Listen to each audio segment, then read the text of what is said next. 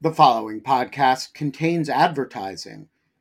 To access an ad-free version of the Lawfare podcast, become a material supporter of Lawfare at patreon.com slash lawfare. That's patreon.com slash lawfare. Also, check out Lawfare's other podcast offerings, Rational Security, Chatter, Lawfare No Bull, and The Aftermath. Everyone knows therapy is great for solving problems, but getting therapy has its own problems too, like finding the right therapist, fitting into their schedule, and of course, the cost. Well, BetterHelp can solve those problems. It's totally online and built around your schedule. It's surprisingly affordable too. Connect with a credentialed therapist by phone, video, or online chat, all from the comfort of your home. Visit betterhelp.com to learn more and save 10% on your first month. That's BetterHelp H E L P.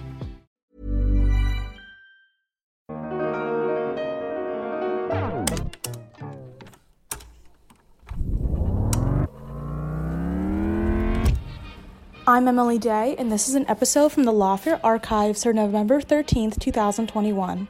This week, the Supreme Court heard arguments for a case involving FBI surveillance of a Muslim community in Southern California. The plaintiffs allege that the FBI surveilled them solely because of their religious identity. The central question in the case asks whether provision in the Foreign Intelligence Surveillance Act, or FISA, displaces the state secrets privilege. To delve deeper into the act itself, I chose an episode from November 22, 2014, which features a panel discussion on FISA.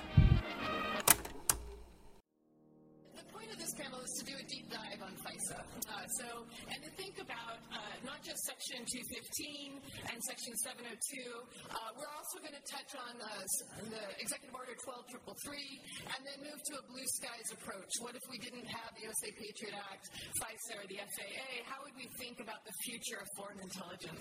And I can think of no better people uh, to be here today to discuss this uh, than our panelists.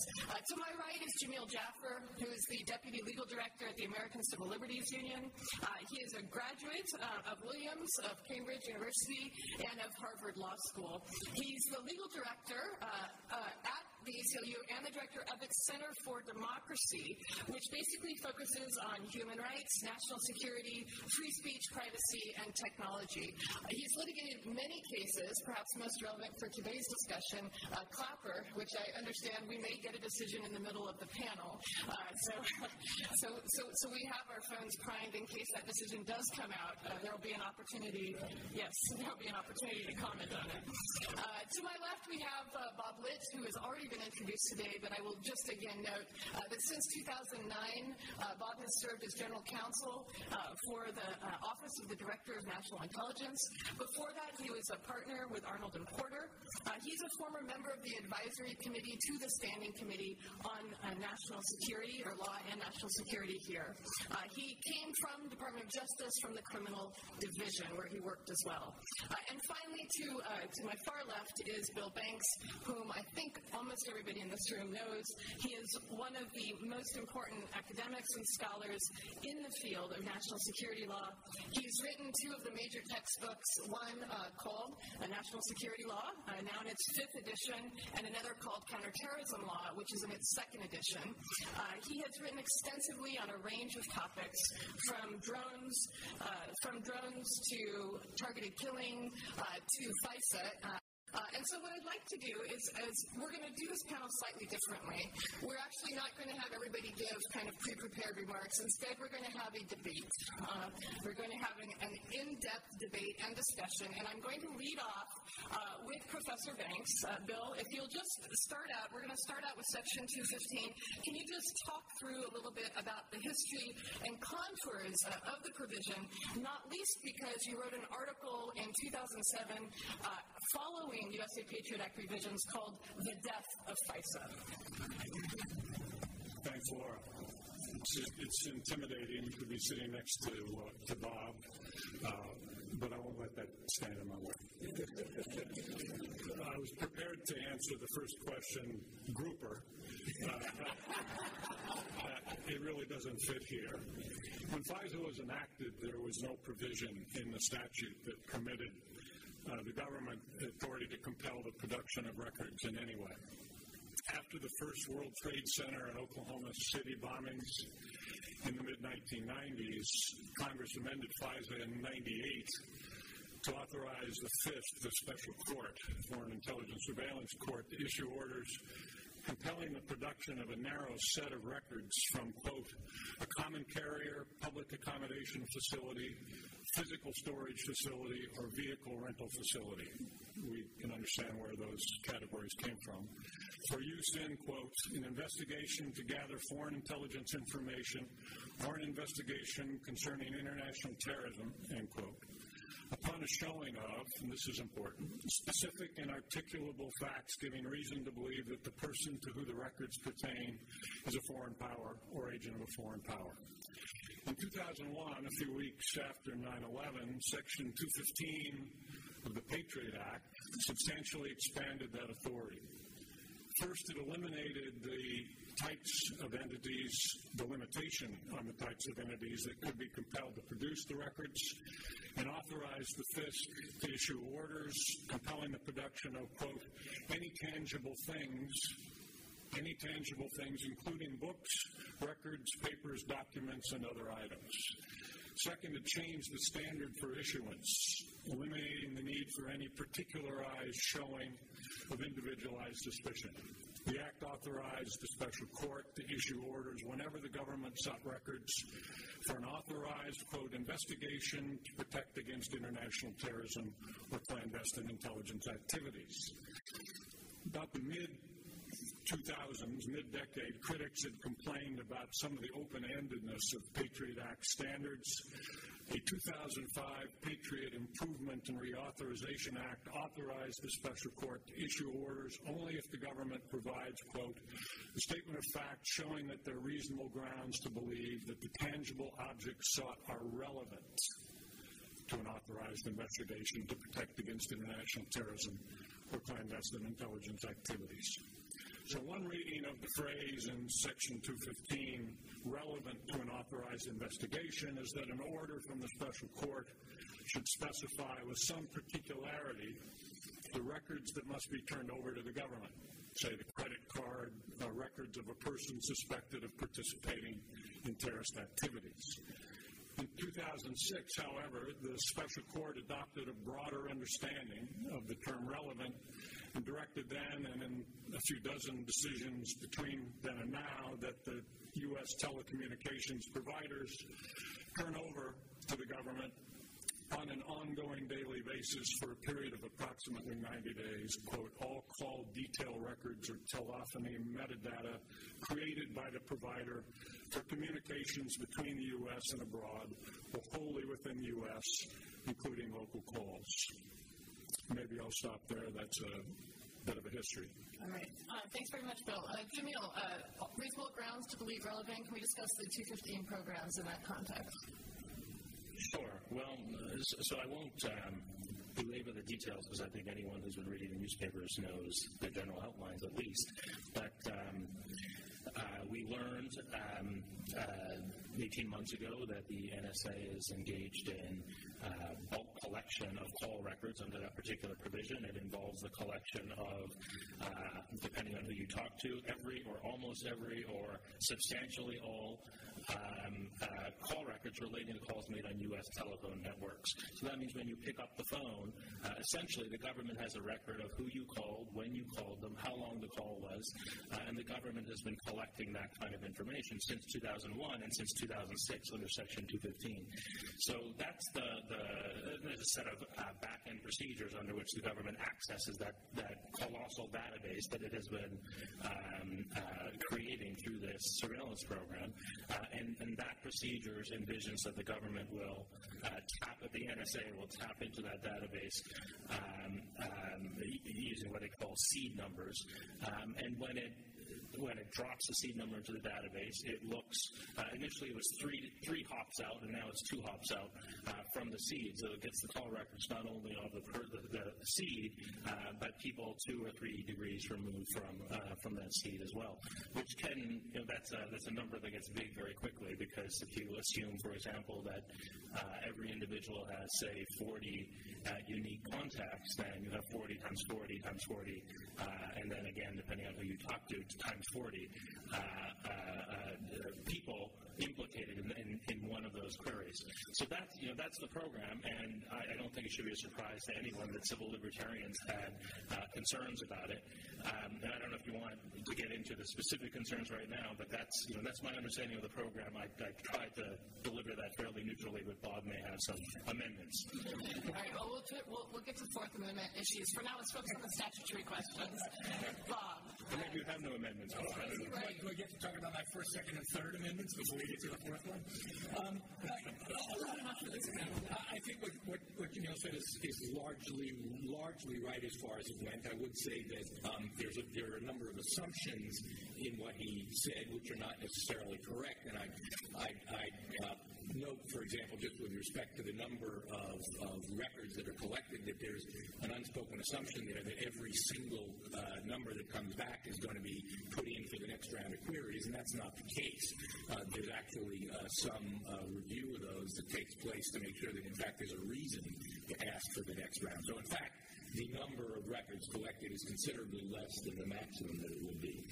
It's all, the other point to make is, it, is that Jameel kind of stinted on discussing the uh, restrictions that are put on the program. Um, this is not sort of wholesale sweeping in uh, of data that can be used for any purpose. Uh, there's a, a, very restrictive procedure approved by the court uh, in terms of the number of people who have access to the data, which is very limited, the number of people who are authorized to make queries, the circumstances under which the, the queries can be made, which is to say that this, the seed number that, that uh, Jameel mentioned has to be a number for which there is a reasonable, articulable suspicion to believe that it is associated in some way with international terrorism. Um, so it, I, I, think there was, this is not a program that was operated without recognition of the fact that there might be privacy concerns involved, and there were quite stringent limitations that were put on it to ensure that the, the privacy concerns were respected. Can you speak on the relationship to Pen Register and Trap and Trace, just to clarify the distinction between the two under the statute? Well, there, the, the there, there is a separate provision in FISA that authorizes the installation of pen registers or trap or trace devices. Um, for a variety of reasons, that authority was not available for this program. It was used as the basis for a sort of analogous uh, program that was operated for a few years involving internet metadata. That program was was run under very similar terms. It was terminated in 2011. Okay. Jim, do you want to respond to his initial points? Uh, yeah, so a few things. Um, Is focused um, mainly on the back end restrictions, and I, I, don't think that the back end restrictions are as strong as, as Bob describes them. But the more important thing is that the back end uh, restrictions are back end restrictions. There is no restriction on the government's collection of this information in the first place. And the underlying assumption here is that the collection of the information in the first place doesn't implicate the Fourth Amendment. It doesn't implicate Americans' privacy rights. Um, that's the sort of the foundational assumption uh, of this of this program, and that's something that I think you, know, you should you should think twice about. Um, if you accept that proposition that the government can collect all of this information and then answer to the Fourth Amendment only at the time it runs a query, um, then it, it, uh, what, what, you are accepting is the government's authority to, to, to, to, build these massive databases, not just of call records, but you know, as Bob mentioned, the NSA was doing this with internet metadata as well. You know, the websites you visit essentially, um, or email addresses you collect, that's all in the government's view metadata, uh, or location inter- uh, information is also in the government's, view metadata, or arguably bank records, or relationships between bank, bank records, or uh, even medical records. You know, um, uh, there's no reason why the same theory couldn't be applied to all of those kinds of records. Um, and the government's the, the government's uh, uh, uh, analysis here is an analysis that would allow the, the, the, NSA to collect all of that information and keep it in these, uh, what it describes as essentially lockboxes, uh, and answer to the Constitution only at the time the NSA decides to access or some other agency decides to access, access that database. And that's a lot lot of information to have in government hands.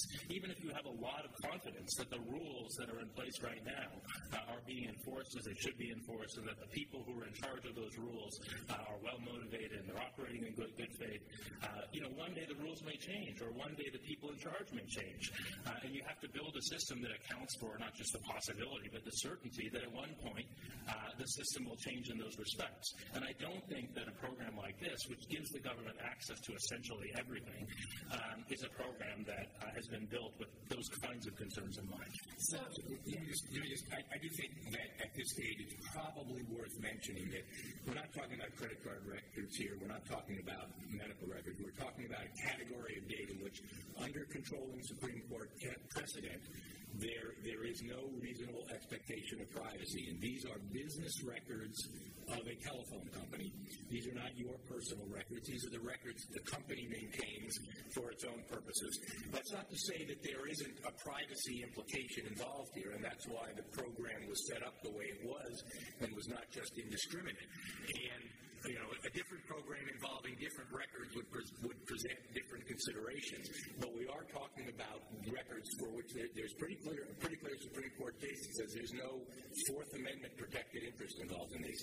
So, Bob, just a point of clarification for the statutory language and the interpretation of reasonable grounds to believe that they are relevant, uh, is there anything in that logic that wouldn't allow it to be applied to, for instance, financial records? If the argument is that all telephony metadata is relevant uh, for authorized investigations, uh, then is there anything that would prevent that in the statutory reading of being applied to other areas? So, I mean, it, it, it, it's useful to step back here and, and just uh, understand why this program came into being. Um, it, it, came into being as a result of a very specific situation that was highlighted in the report of the 9 11 Commission. Uh, and that was the fact that, that one of the 9 11 terrorists was living in San Diego and was communicating with a, Al Qaeda safe house in Yemen. And because of the way, and, and NSA was collecting on that safe house in Yemen, and they saw these phone calls, but because of technical limitations in the way that collection was accomplished, they had no way to know that those calls were coming from the United States. Um, so, I mean, there were obviously a number of points of failure that led up to 9 11, but this was one that was identified. And so the purpose of this particular program was to try to fill that gap. And it was based on that and based on the restrictions in the program that the FISA court found that the metadata here was relevant to an authorized investigation. That's not, that does not in any way mean that the same conclusion would apply to different records in a different program. Uh, and I would not purport, to advocate that unless there's a particular showing that applies to the, to the other records in another program. I don't think it follows logically at all.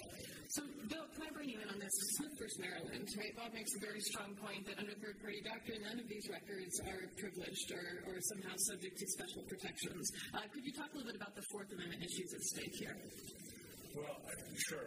The, the doctrine uh, Smith and Miller, two cases from the 1970s, that what you give up voluntarily to uh, a third party, uh, your bank, your telephone company, uh, your, your hotel, uh, you have no reasonable expectation that they won't in turn give that information to the government. So it doesn't trigger Fourth Amendment protections at all.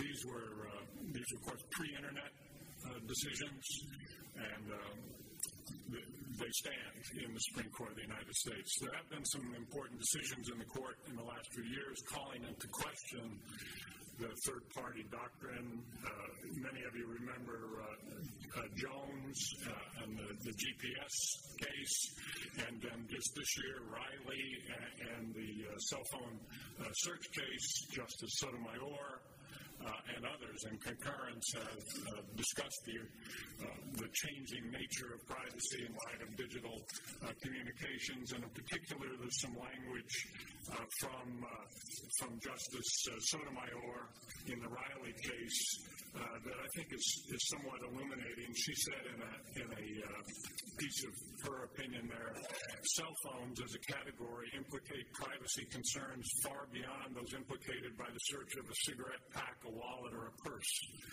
Cell phones differ in a quantitative and qualitative sense from other objects that might be kept on an arrestee's person. This was the case of a subsequent of a search subsequent to uh, arrest. The term cell phone is itself misleading shorthand. Many of the devices are in effect mini computers that also happen to have the capacity to be used as a telephone. They could just as easily be called cameras, video players, Rolodexes, calendars, tape recorders, libraries, diaries, albums, televisions, maps. Our newspapers, a cell phone search would typically expose to the government far more than the most exhaustive search of a house. The phone not only contains in digital form many sensitive records previously found in a home, it also contains a broad array of private information never found in a home in any form unless the phone is. So there's an indication there that at least some members of the court are thinking differently about the nature of the the environment in which these questions arise. Okay, so we have Smith vs. Maryland, where Patricia McDonough is robbed, um, right, and, and sees a 1975 Monte Carlo in Baltimore, and then that person calls her at home, drives by out in front, she sees the same car, she calls the police. The police find out they see the Monte Carlo in her neighborhood. They go and they go to a telephone company and they say, "Can we put a tap on the phone to figure out where it's coming from, where it's going to?" And the phone company doesn't even have those capabilities at that point. They put their wiretap on, or, or the, the PRTT on, the unregistered trap and trace. They figure out that he's calling her. They go to his house with a warrant and they find the telephone book with her name. So your contention is that that privacy interest is different than the privacy interest at stake in the, for instance, the telephony metadata program. Um, but you're pointing to dicta, right, um, in, in, a case uh, in this regard. Uh, what other kind of judicial, at least, doctrine um, or judicial case law can you point to to support the contention that this third-party data ought not to be considered beyond the reach of the Fourth Amendment? In the Supreme Court, I don't think we have much to uh, draw. There's a fair amount of law in lower courts and other settings ra- raising privacy concerns, particularly in the area of technology, cell, site, cell phone site location, for example, uh, searches, incident to arrest, and some others. Yeah, you know, I think I, I, I disagree uh, a little bit about that. I mean, I think that, so first, the, the way that this debate has often been characterized is, is as a debate about whether Smith versus Maryland should be overruled or should be limited in some way. And I, you know, I think that that sort of builds in um, the conclusion. that if you, if you present the debate in that way, then it's obvious only the Supreme Court has the authority to, to make the decision that we want the Supreme Court to make. But um, I think that the better way to characterize the question that's before the courts right now is not whether to limit Smith versus Maryland or whether to overrule Smith versus Maryland, but rather whether to extend Smith versus Maryland to a completely different set of facts. as Laura said, Smith versus Maryland involved targeted surveillance of a single criminal suspect over a period of, I think it was three days. Uh, it did not involve anything remotely resembling the program that um, uh, that we now know to, to exist. Uh, the program we know to exist now is not not focused on specific, at the collection stage, it's not focused on specific uh, uh, criminal suspects. Uh, it's not uh, limited to a single person. It's hundreds of millions of people. It's not limited to three days. Uh, it's been in place for a decade already. And to say that Smith versus Maryland, you know, essentially decided that the Fourth Amendment has nothing to say about a program like this, I think is to misunderstand how Supreme Court precedent actually works.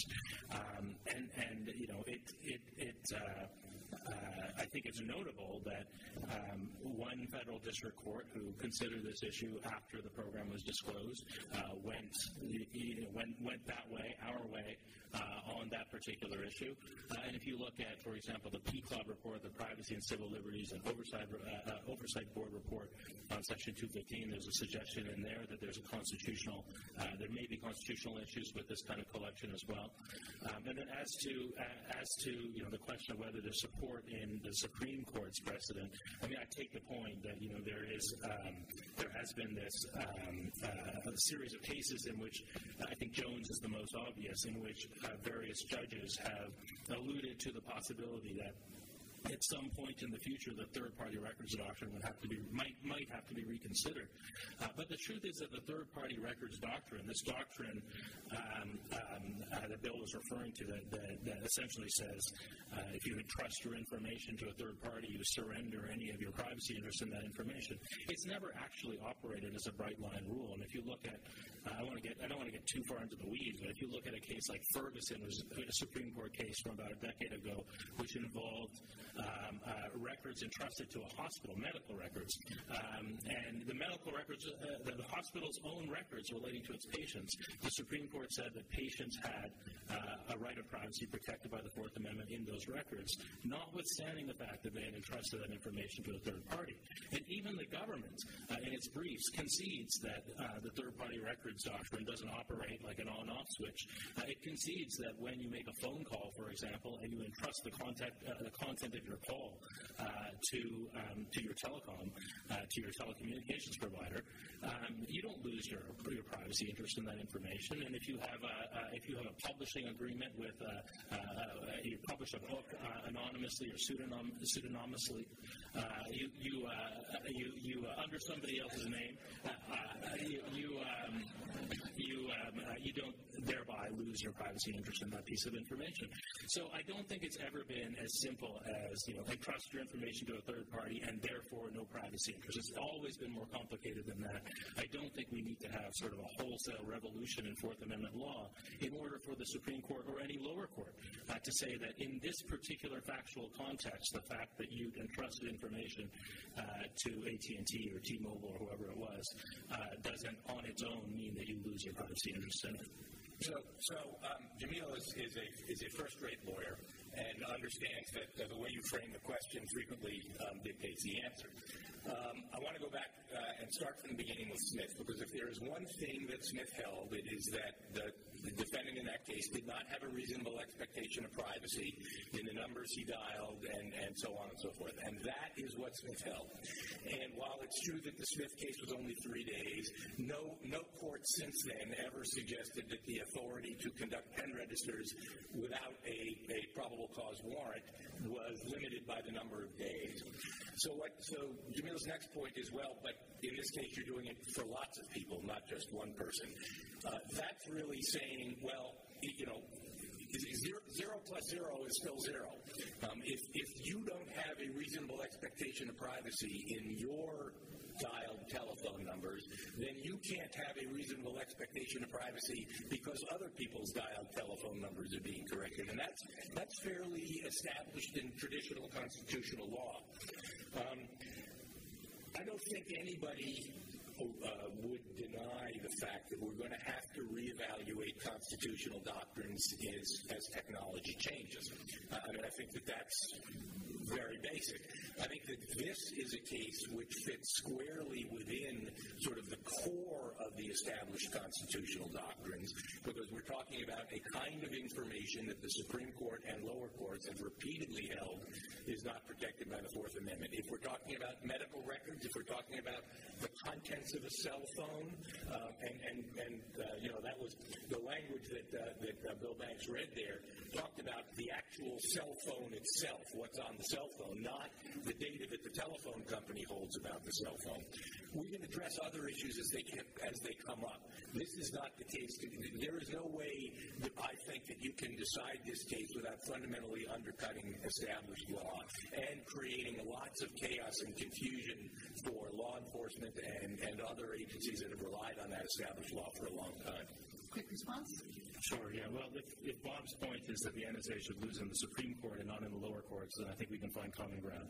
But um, uh, more seriously, the, the, the, you know, this this question of uh, the, the, the, zero plus zero uh, is zero logic. You know, at one level is obviously unimpeachable, right? But um, the, the problem with it is is the, the, the privacy interests don't operate in that way. Um, when the government collects information about millions of people, the the, the implications for the uh, for the, um, the the privacy of any particular individual are greater. That's because when the government knows not only who you called, but who the people you called called, the government knows more about you. And so it's not, uh, you know, it's not simply that, uh, you know, when somebody walks into court and says, I'm complaining about this call records program, it's true that principally they're complaining about the surveillance of their own communications. But the surveillance of their own communications is made more intrusive by the fact that the government is collecting information about everybody else. Uh, and the other point I want to just quickly make is, um, uh, uh, uh Bob, I'm sure you'll correct me if I'm mischaracterizing your point, but I think that what you said was uh, that there's no precedent for this idea that, um, um, now I'm paraphrasing, but you collect a little information that's unprotected by the Constitution, but when you, and it's unprotected, but when you collect a lot, it suddenly becomes protected of the same kind of information. I, I, don't, I don't think that's right. I think that in Jones, five justices um, uh, agreed that collecting more location information over a longer period of time about a single person um, implicated the Fourth Amendment in a way that shorter term surveillance didn't.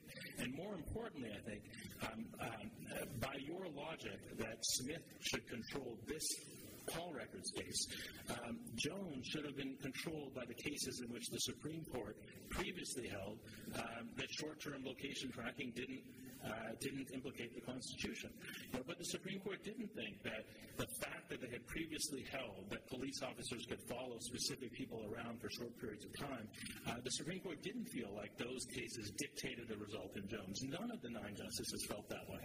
Uh, so I think that that you know I think that Jones has the same relationship uh, to the previous uh, location tracking cases as the call records program cases have to the Jones case. Uh, uh, sorry, to Smith versus Maryland. Um, and I think that, you know, ultimately, I mean, I think we both agree that how you frame the question matters. Uh, what's going to matter in the Supreme Court is the same thing that, what, that, that matters in the lower courts. It matters uh, whether the courts come to this thinking that this is a case about uh, uh whether Smith versus Maryland should be limited uh, or whether Smith versus Maryland should be extended. And I, you know, ultimately, um, you have to decide for yourself whether you think that the Smith case, uh, which again involved targeted surveillance directed at a single person over three days, whether in that case the Supreme Court was really thinking that it was deciding the kind of issue that's presented today. So, so Joe, I want to take a little risk here and ask you a question. Um, uh, I, I, want to explore the argument that you made that says that um, the reason there's a greater expectation of privacy, one of the reasons why you say there's a greater expectation of privacy here is that um, if you know not only who I called, but you know who that person calls, you know more about me. So Kate Martin sitting at the front table here, I'm going to hypothesize that you, you've called Kate at some point in the past. Um, is, it, is, it, is it your position that you have a reasonable expectation of privacy in a pen register trap and trace phone put on Kate I think Martin? That's a, I think that that's a totally different question. I mean, I, I think that it's a, it's a good question to ask. Uh, okay. No, I think it's a good question to ask. In what circumstances do individuals retain um, a right of privacy and information entrusted to a third party? or made public, right? And the Jones case itself raises that question because that was all information that individuals put, in some sense, into the public sphere. And I think it raises a whole slew of difficult questions about where to draw lines. Uh, but the fact that it raises these difficult questions about where to draw lines doesn't mean we should uh, we need to then draw the line in a place where the government collects everything and there's no there's no right of privacy left. I mean, I think there's a hard line drawing exercise. I don't deny that. So, uh, just a point of clarification: it's not just numbers called and numbers that call you, but also trunk identifier information, which is which cell phone tower picks up your call at any point in time. Is that no, that was it, in the order? Is it, that correct or not? It's not cell tower information. Trunk trunk trunk, trunk identifier is much much much broader than cell tower. Uh, cell tower. What is it precisely? It, it, it's like the, the I mean, I'm not technical on this, so it, but it's like the big cable that's carrying the call. It's not. It, it's not. It's not any. It's not even as precise as cell tower, which is only margin, which is not very precise. Around the yeah. area. Okay, so Fourth Amendment issues will be addressed by the courts in Klayman um, and in Clapper, which uh, I guess we we're watching our phones in case Clapper does come down during the panel. Um, uh, where there's some reason to believe that for that.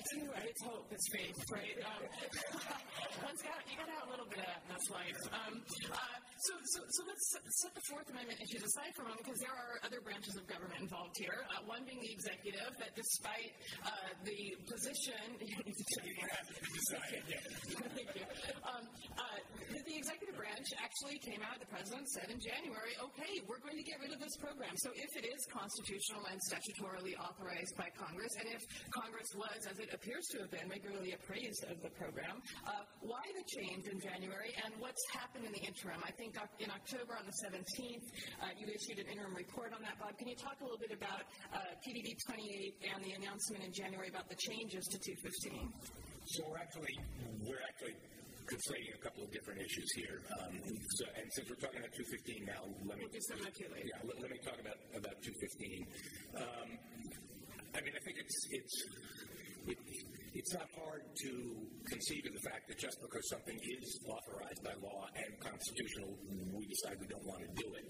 Um, I think the president made the determination that he would rather have this program run in a different fashion.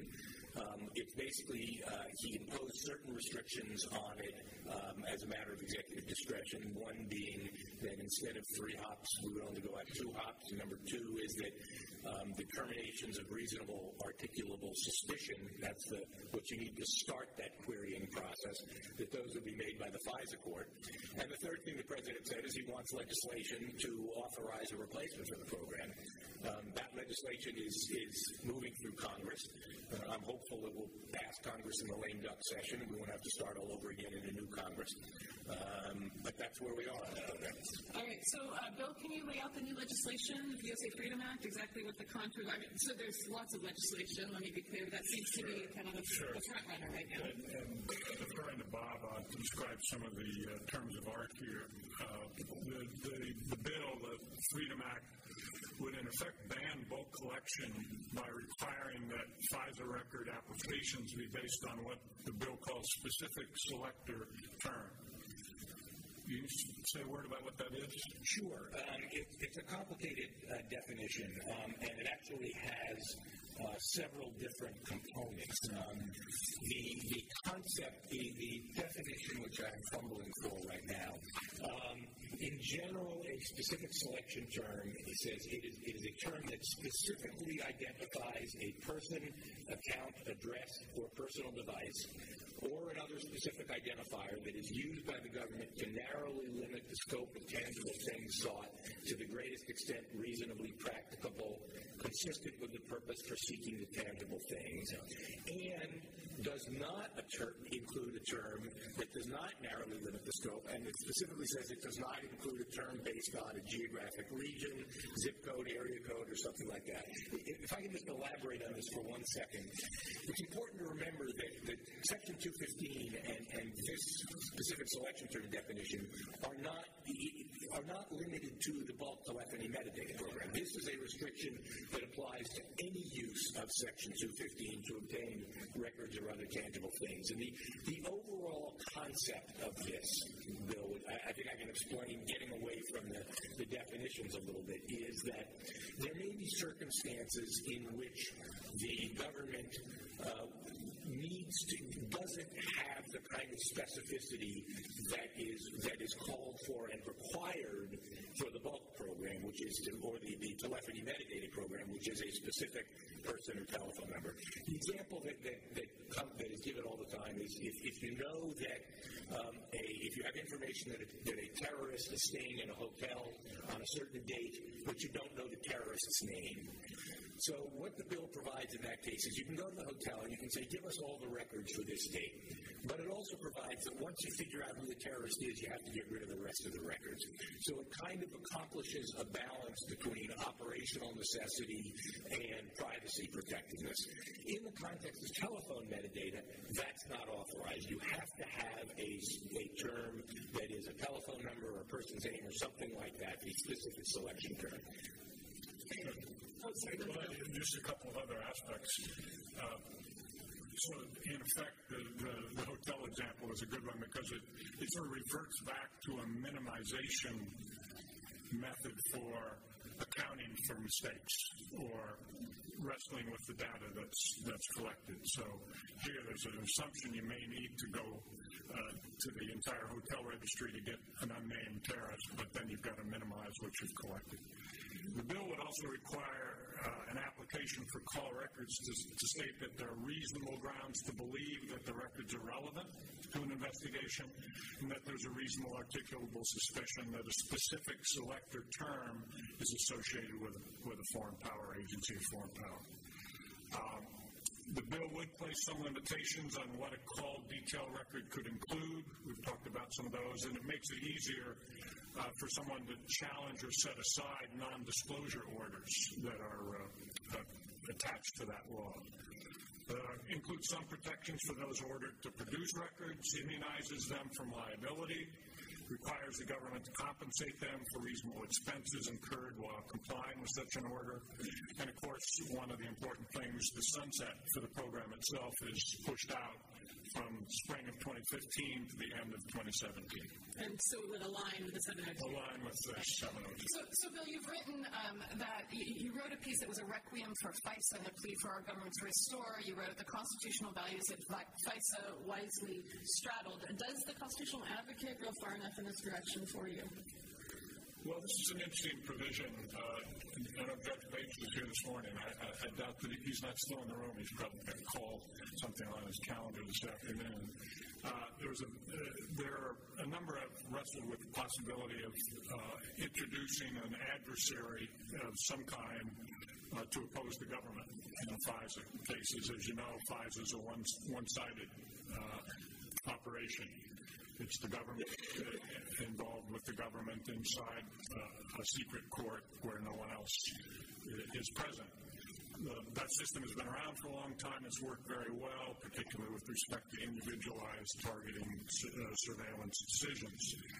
Um, the, uh, the model for a special advocate has been uh, debated in several different forms, from the court's current discretion to appoint an amicus, which it's always had but never done, to something that's uh, more in the nature of a public advocate uh, who would be always available from outside, cleared for the purpose of such a case, uh, coming uh, from civil liberties community in some way, uh, or some kind of an in-between position. The Senate bill that, uh, as Bob indicated, may have a good chance of enactment or passage this uh, this next month or so uh, does not leave the appointment of such a special advocate solely up to the special court and would in the in the statute then require consultation with the PCLOB, the President Civil Liberties Oversight Board, to appoint at least five people to serve as special advocates.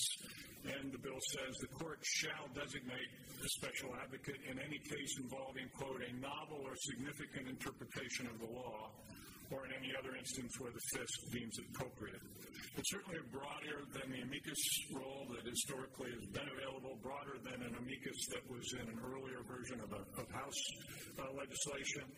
Uh, but the bill goes on to say that the FISC judge could decide that such an advocate is not necessary, and that issue a written finding to that effect, and that would end the matter. So it's, a, it's a presumption, but it's rebuttable by the FISC itself. Uh, the advocate uh, is charged with supporting legal interpretations that advance individual privacy and civil liberties. The advocate would have access to all relevant legal precedent and other materials in the court, including classified information, once the, the advocates were cleared. As we, many of us know, uh, late this summer, in a, in a fairly unusual matter, Judge Bates actually uh, issued a letter uh, from inside the judiciary uh, worrying about the presence of such an advocate. He argued that the presence of the advocate in this kind of setting would make the government less willing to share information uh, with the advocate than with the court. Uh, and, uh, there was a good deal of, of, discussion in the blogs and elsewhere about Judge Bates' uh, letter. Uh, I think, and I think a number of others think that that concern is overblown. The, the counsel are appointed to address legal questions, not to get involved in the facts of the application that gave rise to the proceeding. Uh, they would be appointed after proceedings have already begun, of course. So if there's something, of course, that's very time sensitive, there's emergency authority for the government to go uh, and not pay any attention to this procedure whatsoever. Uh, the advocate wouldn't stand in its, in its way in those circumstances. Congress provided in 215 and 702 for some adversarial process anyway, because those who receive the orders or the directives have a statutory opportunity to resist. So this is uh, simply an amplification of that opportunity. Note that apparently no party has so far availed herself of the opportunity to contest either a 215 order or a 702 directive in the special court or the court of review uh, with cleared counsel. Uh, some say, uh, certainly uh, John Carlin, who was here this morning, might have said we, we at the National Security Division and Justice already perform that role. We are neutral. We're arbiters. We're uh, working for the government, certainly, but we're supposed to take a look at all the law work that goes on associated with these applications, and that's certainly true. The, the process is lawyered to the hilt. Uh, but there, there is an argument, I think, that's one uh, to credit, that even those lawyers who are the best and the brightest uh, may be subject to agency capture, uh, as, uh, as the theory goes, so that the, um, the, the, Senate bill, I think, would offer a, an opportunity for outside voice uh, and to add, I think, uh, some uh, added legitimacy to the process that's already thought to be quite strong. So you agree with the bill uh, in that respect? I do. Uh, and uh, Bob, the administration, although it hasn't issued a formal statement, the Attorney General did write a letter saying, and the DNI, sorry, of course, um, and the DNI wrote a letter supporting this legislation. So what's your position on the legislation currently before Congress? We also support. Well, we're done. Excellent. I mean, I let, let, me elaborate on this a little bit more. I think I'm not allowed to elaborate as well. um, but, but I think Jameel and I are basically going to be saying the same thing from different directions. This is, this is not a perfect bill, um, but it actually is an example of, of people getting together. There, there were a lot of hours spent uh, uh, shuttling proposals back and forth, um, tinkering with language. I think there was some, there was some uh, very creative work done uh, by people on the uh, privacy and civil liberties side to, to try to accommodate the concerns and, uh, and the operational needs that we have. I think we've done a lot to try to com- accommodate the privacy and civil liberties concerns. I'm sure Jameel would have written a, a, different bill had he been drafting it. I would have written a, a different bill had I been drafting it. But I think this is something that there is a sufficiently broad coalition behind that it, it, it's worth getting it passed uh, and not having to uh, to throw things open and, and uh, have people start fighting about it again. And notably, something has to be passed, right? Because 215 is our deadline, June 215. Right. Yeah. I, you know, I. Bob's right. I would have said the same thing from the from the other direction. You, you know, and, and actually, the, the bill that Bob described when he was describing the bill is a bill that I would like very much. Uh, my concern is the the possibility of some distance between Bob's description of the bill and how the, the bill will actually operate in, in practice. And the example that, that Bob used of the the 215 order directed at a hotel for a limited period of time uh, under the circumstances he described, I don't think you'd find a lot of disagreement that the government should have the authority to do that, to make that kind of request. The concern is that um, the language of the bill right now, this the, spe- the specific selection term language, which is, you know, sort of very hotly contested. Um, uh, that that language, it's not it's not clear uh, what the limits um, what limits that language would actually place on the government's uh, ability to to um, to conduct what some people are calling bulky surveillance um, uh, under Section 215. And so it's one thing to direct that kind of request at a hotel. It's another thing to say that Verizon is our specific selection term, or um, uh, you know Western Union is our specific, our specific selection term, um, and we want you know everything from Western Union over you know this long period of time or indefinitely. I'm not suggesting that that's what Bob intends to do with this provision. I'm just saying that that's the concern, or one of the concerns that's been raised about the language. All of that said, the ACLU supports the bill. I think, I think that it's, you know, it would be a step in the right direction. It addresses only one of the government surveillance authorities, and uh, uh, despite all of the attention that Section 215 has quite deservedly got, uh, Section 215 is just a little piece of the government surveillance authority. I know we're going to be talking about other pieces of it in a minute. Um, I did want to, if I can have one more minute, just just to. Yeah, can I just say that, that the statute does specifically prevent the, the name of a of a communication communication provider from using a specific selection term. That, that's right, but there are analogous, you know, it's very easy to come up with, you know, Western Union, for example, or I don't know, Citibank or whatever, you know, things that are analogous that the bill doesn't specifically prevent. And again, you know, a, a lot is going to matter in how the bill is implemented, uh, and despite those concerns, we're supporting it. Uh, okay, so the bill addresses 215. It also addresses uh, Section 702 and, of course, NSLs. Um, and uh, we're going to turn first to 702 at this point. Uh, Bob, can you please explain uh, the arguments behind uh, the FISA Amendments Act and why that was put into place in the first place? Yeah, and um, uh, if David Kris had been here, he would have done this better than I.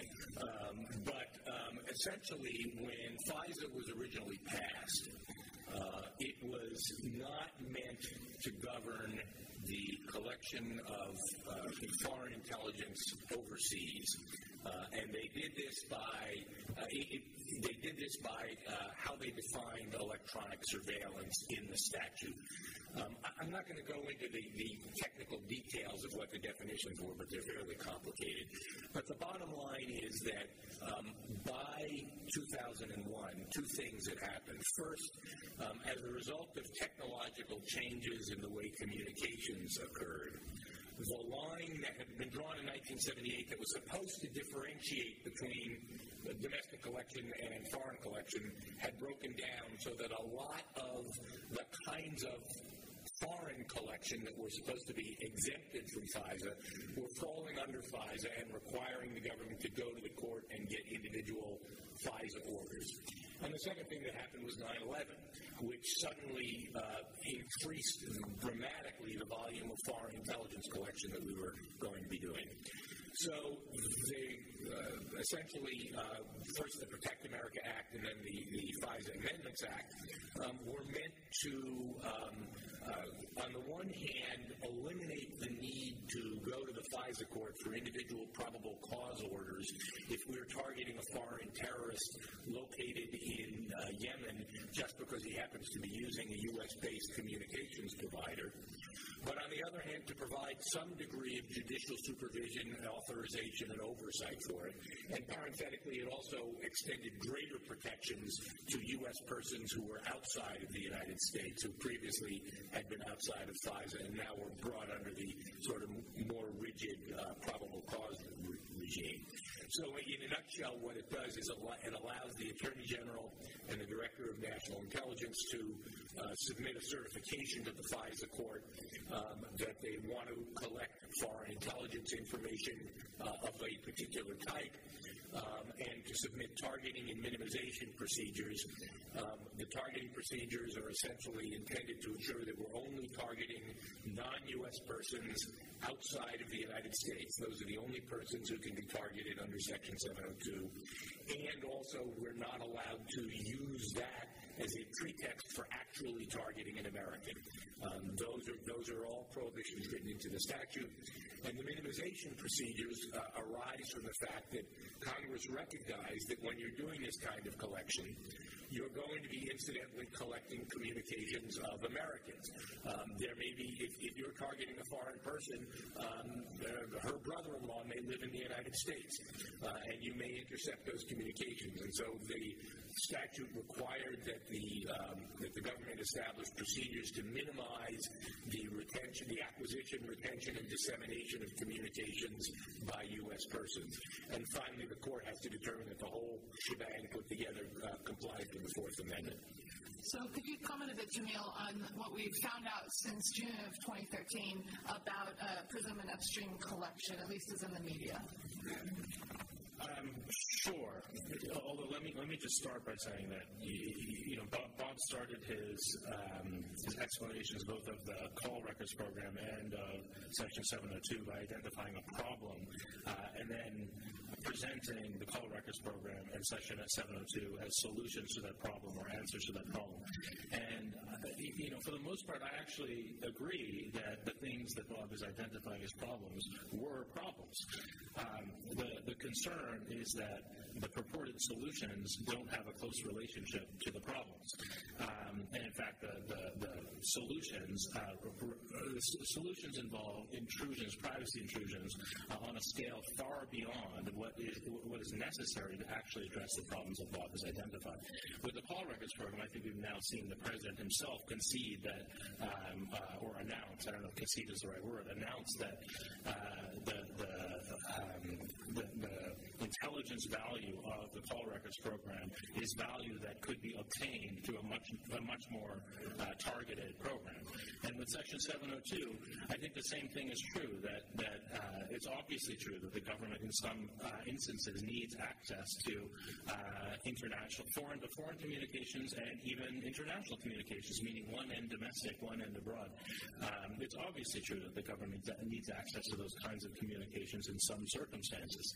Um, uh, but this is a this is a, a bill that essentially is a law uh, that gives the government uh, almost unfettered access to Americans' international communications. And the underlying theory of this uh, of this law is that Americans lose their privacy rights uh, by talking to foreigners abroad. If you're calling somebody outside the United States, the government's theory, uh, and they say this expressly in their in their briefs, the government's theory is those communications are protected by the Fourth Amendment. Now that said, they also make the argument that this program is reasonable under the, this, this statute is reasonable under the Fourth Amendment.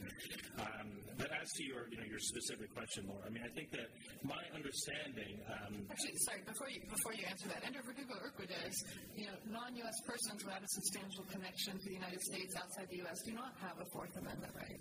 Well, that, I, am not disagreeing with. Um, uh, that character, I'm not, I'm not disagreeing with that characterization of Verdugo, uh, but um, the, the, the difference here is that you're not talking just about the rights of people outside the United States or foreigners outside the United States. You're talking about the rights of people who are inside the United States, U.S. citizens and U.S. persons inside the United States. Because we're the ones who are making these phone calls, right? We're talking about phone calls that have one person who, in the government's view, doesn't have one person who's outside the United States and one person inside. And so it creates a situation where, um, in my view, the government is bootstrapping its way into access to Americans' international communications by relying on the theory that the people outside, people on the other end of the phone, don't have Fourth Amendment rights. Uh, that, all that's a little bit abstract, and you asked me a more specific question. I don't know if you want me to answer this. Okay. Uh, it may be more better to directed at Bob. I don't know. This is a question about. Uh, I'm serious. The, the question about uh, outserting in PRISM, you know, I, I, think that Bob is better able to answer that than I am. Um, so, um, basically, there are two kinds of collection that take place under Section 702. Um, the first is collection from communication service providers um, your internet service provider, the, the communications that they, of you that they store. And the second is what's called upstream, which is collection across of, of communications going across internet backbones. Um, the, the, the, bulk of the collection is, is of the first kind, um, but those are basically the two kinds of communications. The, the two kinds of collections. Even on a budget, quality is non-negotiable. That's why Quince is the place to score high-end essentials at 50 to 80% less than similar brands. Get your hands on buttery soft cashmere sweaters from just 60 bucks, Italian leather jackets, and so much more. And the best part about Quince, they exclusively partner with factories committed to safe, ethical, and responsible manufacturing. Elevate your style without the elevated price tag with Quince. Go to quince.com slash upgrade for free shipping and 365-day returns. Quality sleep is essential. That's why the Sleep Number smart bed is designed for your ever-evolving sleep needs. Need a bed that's firmer or softer on either side? Helps you sleep at a comfortable temperature? Sleep Number smart beds let you individualize your comfort so you sleep better together. JD Power ranks Sleep Number number 1 in customer satisfaction with mattresses purchased in-store. And now, save 50% on the Sleep Number limited edition Smart Bed for a limited time. For JD Power 2023 award information, visit jdpower.com/awards. Only at a Sleep Number store or sleepnumber.com.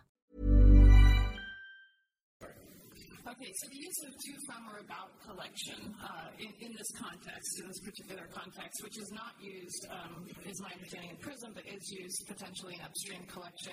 Uh, Bill, you actually wrote an article uh, very close to this, uh, predicting this exact circumstance of programmatic surveillance and FISA of needles and haystacks. When you when you predicted that actually this is precisely how this language would be used in practice, can you comment a little bit about that since the article predated these releases by years in this case?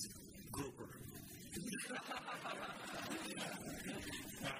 think uh, by now we know they're, they're, uh, the government uh, characterizes four different uh, settings in which U.S. person uh, communication could be captured in, uh, in the two programs together in the upstream and the PRISM program. There's the the incidental collection, the, example that Bob uh, gave a moment ago about the, the, the brother-in-law of the foreign person having a telephone communication in the United States. There's the example that you just mentioned, Laura, the to, from, or about. That's where there's a communication involving others that's picked up under the terms of uh, of the upstream program, but somewhere in the communication there's reference about uh, a U.S. person. There's also a category, uh, what's the acronym, MPF, um, multi-train, MCT. Uh, it's, at least it's three letters, right? That's the term of the day. And that's another one where in a, in a stream of uh, transactions, the U.S. person is somehow referenced in the, in the uh, pack, package of, of, messages that's being collected. And then finally, there's inadvertent as a distinct from incidental. Inadvertent is a simple mistake. Uh, so it was it, it, was anticipated, I think, by many of us when this program was uh, enacted in the FISA Amendments Act that over collection uh, and inadvertent collection would occur of United States persons. And the question was how to account for it. The, the, the premise of the law was that it would be accounted for in minimization in the ways that Bob has described and that we've known about through FISA for now more than 30 years. Minimization is in, in the FISA Amendments Act, it's statutory uh, authority, and the terms for its uh, description are precisely the same as those that were used in 1978 to describe minimization uh, for individual targeted orders. Right, and Judge Bates had pushed back on MCTs with regard to the minimization procedures. That's with the declassified opinions from October of 2011. Yeah, those of us who read way down in the weeds show that that actually just pushed back on that point and then was satisfied subsequently yes. that those requirements are being met for constitutionally sufficient purposes under the Fourth Amendment. You have to be a real junkie to read all that stuff. So I do, I do want to um, actually correct a couple of things in, in Bill's description of the, of the uh, what we call the about collection. Um, the first is uh, that the the only thing that can be used as a basis for an about collection is the same kind of selector that is used for the actual collection itself. And I understand that for people who don't uh, know what I'm talking about, that's incomprehensible sentence. So, so let me back up a little bit. It has nothing to do with groupers either. Um, but just, just to say that the way collection under 702 is accomplished is by a selector, which is a phone number or an email address or something like that. Uh, and, and so for, you know, we are looking for that phone number or email address. Uh, it's, it's not a name, it's not a term, and so the abouts collection is only when that selector, that phone number or email address shows up, uh, that then it's collected. So it's it's not a person's name or something. And with, I, I, can't go into a lot of detail about this, but one of the reasons for that is is technical, uh, that it, it's kind of necessary to do the upstream collection. But court specifically uh, found that this was uh, that this was consistent both with the statute and with the Constitution. The other point, and again, I think this is probably a slip of the tongue on Bill's part, is we cannot use an, uh, a selector associated with a U.S. person for this. Um, the, the, the way a U.S. person comes up is because the about collection, which is targeted at a foreign selector, may pick up a communication of a U.S. person. Yeah, thank you. All right, Jameel. Yeah, I think that's a, a good segue into um, how incidental collection actually operates. So Bob, Bob is right that there's at, at, the collection stage, the government has to identify a foreign target. The selector has to be a foreign, uh, has to be a foreign selector. It can be a U.S. person. Um, but the government collects uh, large volumes of Americans' communications, Americans, uh, both interna- mainly international but also domestic communications, uh, in the course of uh, trying to obtain the communications of those people outside the United States. And so the government amasses, in, in the course of um, nominally surveilling foreign people outside the United States, the government amasses uh, these large databases of Americans' communications. And the minimization procedures are one answer to the privacy intrusion uh, that that database represents. But the minimization procedures are actually very weak. Uh, the minimization procedures, as I understand them, um, uh, allow the government to uh, retain those communications indefinitely if they, if they include foreign intelligence information, and foreign intelligence information is defined very broadly. Um, and they al- allow the government to keep everything else for up to five years. Um, and then, um, while, as Bob says, and as I said earlier, at the collection stage, the selector has to be a foreign person or foreign target. Um, at the back end, accessing the database that the government has amassed through the through the surveillance of these people outside the United States, at that stage, the selector can be a U.S. person. Uh, the government runs U.S. person queries in its FISA Amendments Act, in its Section 702 database. And so, you know, I used the word uh, or the phrase uh, bootstrapping uh, earlier. I mean, I think this is um, you know, this is a more specific form of it. Uh, at the collection stage, the government collects on the theory that its targets are outside the United States. And at the back end, it runs queries in the database without probable cause, without judicial oversight, on the theory that once the government has collected information, there shouldn't be any restrictions on how it, how it uses it. And so the concern is that what you have is large-scale access to, to U.S. persons' communications without judicial oversight, without probable cause, um, uh, and, and that is something that uh, is not, wouldn't be fixed by the current version of the, the, the Freedom Act, but there are other proposals out there that would, I think, address that issue. Bob, would you like to? Well, I mean, it's not at all unusual that uh, the government. Well, let, me start by saying, for those of you who were here this morning, um, John Carlin made the point that one of the reasons his uh, uh, branch of the, of the Justice Department exists is because of, of repeated concerns that there was that, that we were collecting information uh, under one authority that we weren't able to access for other authorities. And so, what we're what, what Jameel is talking about here is starting to re-erect the kind of walls that uh, that hindered us uh, in, in, in another one of the points of failure that led to 9/11. The other point I'd make is that it is very common for information about non-targeted U.S. persons to be collected and to be fully available for law enforcement. If you are in email communication with somebody and that person's emails are intercepted, your information is collected and there's no restriction on the government's ability to communicate, to, to collect it. Um, so there, this is not a novel proposition in any way. There are lots of circumstances in which you can easily see that we would want to have the ability to make U.S. person queries of the data.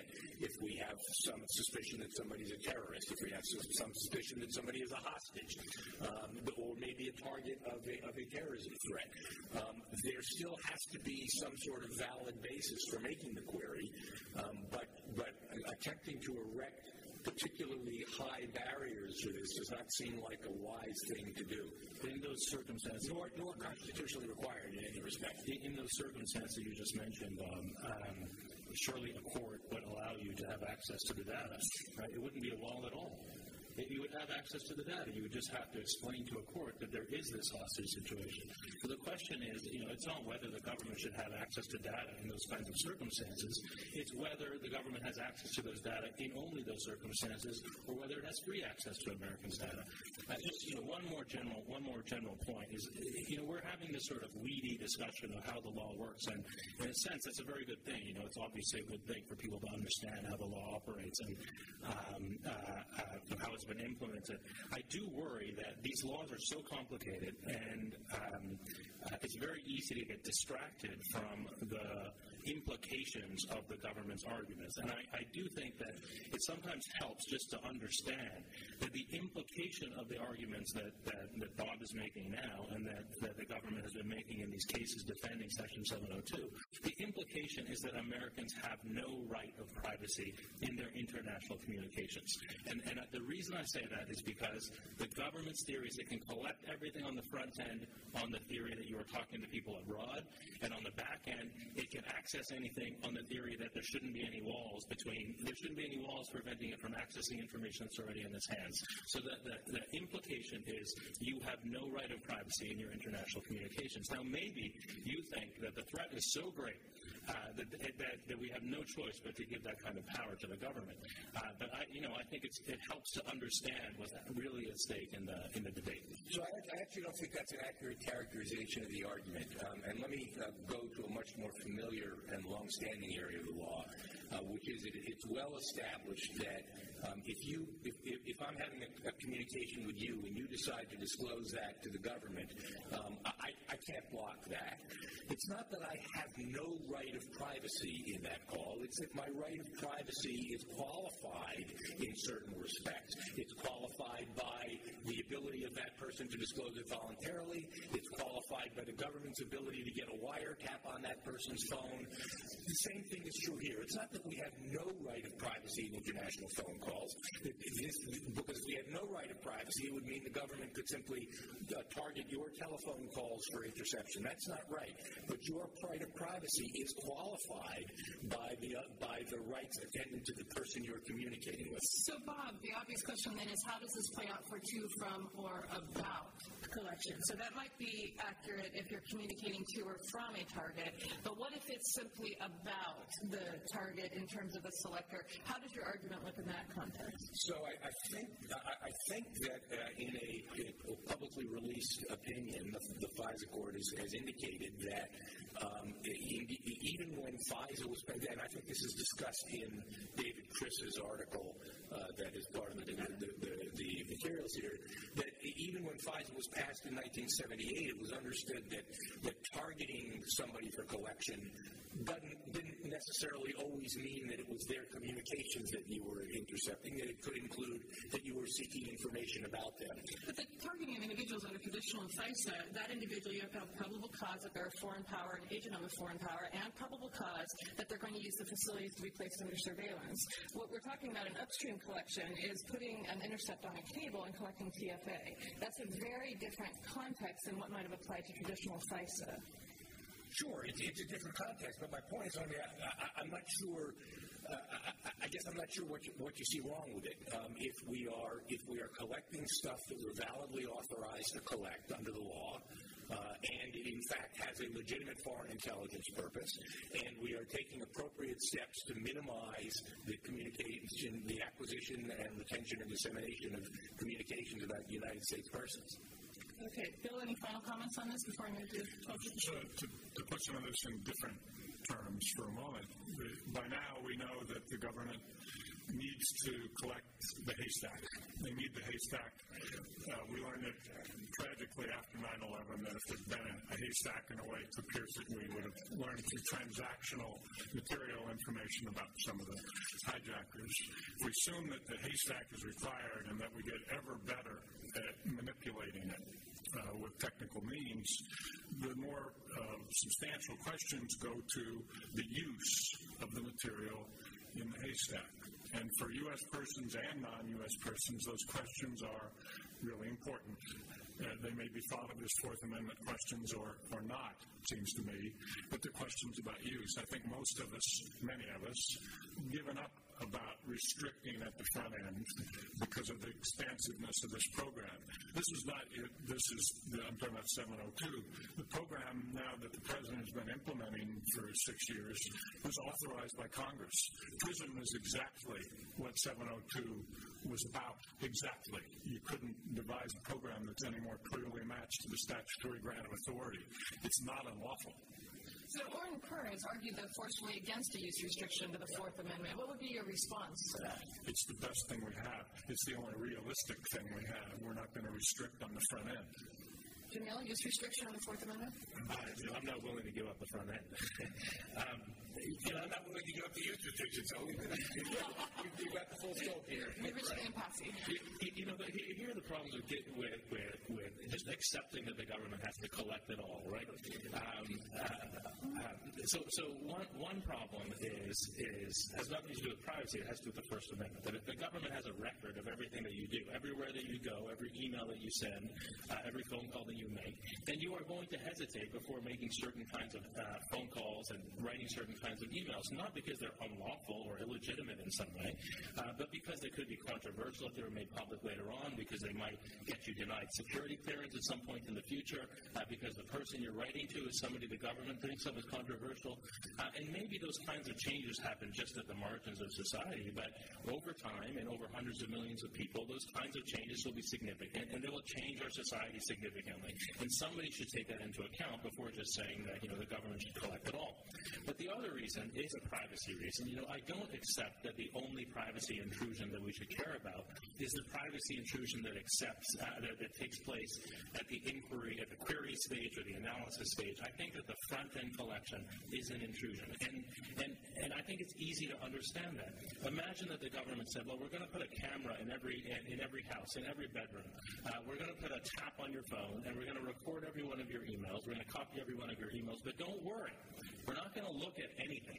We have use restrictions. Um, uh, the, the, the, the, use restrictions uh, are, are very, very strong, and they will, in fact, be very, very strong. Do you feel that that's a privacy intrusion or not? I think that the vast majority of, a majority of us would understand implicitly that that is a privacy intrusion. That's what the Fourth Amendment was meant to protect against. And even the language of the Fourth Amendment, which talks about uh, keeping people secure in their papers, uh, it doesn't. Uh, it's very hard to reconcile that phrase with the kind of society that we would create with this haystack, you know, this haystack mentality, this idea that the government should have everything just in case one day it needs it. And so, wait, before, before, you comment, I just want to draw attention to Ganias, the Ganias case in June. So we just had a Second Circuit case this past June come down where they did recognize, in essence, a, a use, use restriction on the Fourth Amendment, where you had an accountant who was servicing a company that maintained a military base, uh, that they initially mirrored his computer to prosecute a company for fraud. And two years later, because they still had the computer contents, went to a judge, got a warrant, and re examined that information. And the Second Circuit said, no, you cannot just keep information indefinitely and query it for a different purpose than that for which it was collected. So, this idea of haystack and you can query it any time, we have the Second Circuit now weighing in on this. So, so just on that specifically, the, the, the critical fact in the Ganias case was that the information that was seized was beyond what was authorized to be seized. Um, in other words, they had, a, they had a warrant that said you can seize certain information from the computer, and for convenience, they seized the entire computer, and then they kept everything. So what this was, what this was, was what can you do with stuff that you have not been authorized by a warrant to retain, which I think is a very different question from what you can do with stuff that you have been authorized to obtain. Um, Jameel, uh, uh, of course, has, has, again gone well beyond the, the circumstances that we're talking about here. Um, I, I, think that everybody would agree that, that putting a camera in everybody's bedroom uh, and, and taping that was, in fact, a, a, violation of privacy. I think that that doesn't necessarily say that doesn't mean that this program is, in fact, a violation of privacy. The Fourth Amendment uh, uh, requires that there be an assessment of the reasonableness of the program, and that involves balancing off the government interest interests against the privacy interests in light of all the restrictions and the, the controls put on the program. Um, I, I, think there's actually a, a, very important philosophical issue here. Um, we are we are faced with um, not only a, a changing threat environment, but a rapidly changing technological environment. And we're faced with situations where there clearly is a potential for abuse, and I don't think anybody would disagree with that. Um, and, but there are two ways you can deal with that. One is you can say, we're so scared of this that we're not going to allow you to do it at all. And the other is we're going to say, we're scared of this and we're going to try to put in the strongest possible restrictions we can to ensure that you don't misuse it. Um, we've adopted the second approach, uh, which, uh, in my view, manages to uh, both enable us to protect national security and enable us to protect privacy. And the fact of the matter is that so far the controls have by and large worked. The programs have not operated perfectly. There have been compliance violations, but there hasn't been any indication that we've been going out and, and using this for political purposes or any other improper purpose. The, the surveillance has all been, and this is, I think, the point John Carlin made this morning. This is not the church committee. This is not a surveillance state. This is not a tyranny. Um, these are, are controlled, limited, and regulated programs. And I, I think that it, it's incumbent on us going forward to ensure that we respect and maintain and honor those controls, and that that's the, the best way to achieve both security and privacy. So, uh, Bill, uh, Bob is mentioning technologies and how technologies are changing. You wrote at one point the never-ending leapfrog of the technologies of detection and evasion and how those progress. So we find ourselves in a world where we have not just new technologies, but technological insecurity. So we don't know where what technologies are coming down the pipes for communications, for instance. Uh, we have new kinds of information. So we have social network analysis, which did not exist in 1979. The idea that you could subject uh, networks to an, uh, analytics and take a look at where the important nodes are in the networks that collect different agencies. We have geographic assumptions that are no longer true that were built into FISA in 1978 that we can draw a line at the border of the United States and assume that everybody outside is non-U.S. person, everybody inside is U.S. person, and that actually becomes a proxy for Fourth Amendment protections. We have different privacy interests, and I know the Privacy and Civil Liberties Board is having a hearing next week looking at privacy interests and how privacy interests have changed in light of the technologies uh, that we now find. We have this breakdown in criminal law and national security and this dual use that's emerging, and institutional alterations as well. So let's move to a blue skies approach before we go to Q&A. What if we didn't have FISA, we didn't have the FAA, we didn't have the USA Patriot Act? If we were to start now thinking of the future of foreign intelligence, how would you construct the kind of framework that we would need to address these kinds of challenges as we move forward? Please answer in 30 seconds or less. And I can't use any fish species in my answer. I think that, you, know, um, Bob said a few moments ago just how complicated the, the statute itself has become, or the larger regulatory rubric that Laura just uh, summarized. The, the, the, predicate for FISA was uh, location. It was since 1978 that you know where your target is. Um, that you can identify facilities or facility that he's going to be using. Uh, we know that that is not, neither of those are useful predicates any longer. They haven't been for some time. But if we get, get rid of that underlying premise for regulation, we really do have to start over. The, the FAA and 215 can't stand uh, without a foundation. I think it's very dangerous, though, to uh, start over right now, in part for the reason that uh, Laura just alluded to. I don't know if I said that about leapfrogging technology. Maybe I did. Uh, but it's true. And I remember you know, to channel David Kris for a moment. We had a, a phone conference uh, a week or so ago uh, with David, and, and Laura asked him about the question, and he said he would speak about, if he were here, uh, the dangers of, of acting in a time of technological dynamism. Dynamism is an understatement, isn't it? It's happening so quickly and so unpredictably, I think. And the second, of course, uh, uh, uh, element that David referred to is our uh, the political difficulties that we face in this society. Uh, so getting anything done. if, if this bill gets through the, the, the, Senate and then into law in the next month and a half, uh, I'll, I'll, celebrate. It would be remarkable to get something that substantive and that useful uh, through this Congress or the next Congress, or dare I say the next Congress in this area. To start over, most of us weren't alive when, uh, or at least weren't uh, paying close attention in 1978 or the mid 70s when this remarkable compromise came along that resulted in the enactment of FISA. But it was a special time. It was post church committee but it was still uh, feeling the heat of those investigations. It was a remarkable Attorney General, Edward Levi, incredible members of Congress in both parties on, in both the House and the Senate, a very cooperative uh, White House, tremendous lengthy debates and discussions to arrive at some kind of a consensus about a baseline that made sense in, in a pre-digital world our technology was uh, still something that could be sort of chuckled at. I don't know where to begin. I, I know that I would start from the premise that we're going to be collecting up the wazoo and worrying about use. And I know that I would put uh, a lot of controls on those who have authority to determine use accountability and transparency mechanisms, and you can. There are all kinds of good models around from uh, the, the commissions that have been in place for 10 years or more, uh, other bills that have come along that have addressed these issues. Uh, we're very good at process in our legal system, and I think that the best we could do would be to unleash the collectors more or less, but pay very close attention to the process. So um, I, I, completely agree with Bill's comments on the uh, difficulty as a political matter in trying to throw everything out and start all over again. Um, I would suggest that if we're going to blue sky we look in another direction. Um, when when people talk about technology in this context, uh, they tend to talk about one of two things. One is they'll be talking about the kind of rapid technological change, change in communications, how this enables the NSA to do remarkable things in surveillance. Or they'll talk about how we can use technology to protect ourselves from surveillance, encryption, anonymization, and so on and so forth. I'd suggest that, that the critical way to think about technology in this context is as an enabler of privacy.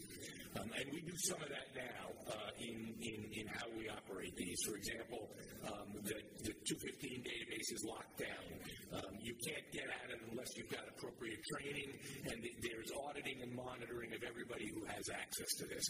Um, we've got some amazing technological genius in this country, and I think that it would be uh, that, that the way to try to blue sky uh, surveillance issues and the way to try to deal with these issues is is to come up with technological solutions that can help us ensure that in fact the, the, the, surveillance is undertaken only for an appropriate purpose, that the, that the data is not misused, and that we know everything that's being done. Uh, and I think that, that, there are probably technological solutions that can be very, very helpful in that regard. Great. You I agree with a lot that's, that's been said. I mean, I do think it's naive to think that the government um, can actually protect all of this information. And, and you know, I think the Snowden episode uh, itself, whatever you think of the Snowden disclosures, I mean, if, if they prove anything, it's that the government uh, sometimes can't protect even its most closely held secrets. Um, and I think that you, know, you have to take that into account when you allow the government to create these kinds of databases. But the other point I'd make, I'm, I, I don't, I'm not sure how you would start from scratch either. You know, I, um, I, I do think again, uh, you know, borrowing Bill's phrase, uh, you know, I'm not, uh, I'm not willing to accept that the government that we should we should allow the government to collect up the wazoo. I think those are your phrase. Uh, you know, the, the term of art. Right, right. I think it's a good description of what's going on. Uh, but uh, you, you, know, this is one respect in which I do think that we should um, we, we, should make a fairly significant change. I do think that there's very little evidence, if any, that these um, bulk collection programs have been effective. Um, and, you know, as I mentioned earlier, the president himself has now said that the 215 program, for example, the call records program, uh, isn't any more effective than a more targeted program would be. And I think that, you know, given that there is little or no evidence that the programs are effective, it seems completely crazy to me that we're pouring all these resources into these massive collection programs rather than pouring those resources into individualized targeted surveillance, which you know shows its effectiveness on a daily basis. Um, and, and, you know, if I were rewriting uh, uh, the statutes, and Bob, let me know if you want some help drafting. Um, you know, if I were rewriting the statutes, I would probably start by uh, restoring some form of individualized suspicion requirement um, to to Section 215 uh, and to the FISA Amendment Act.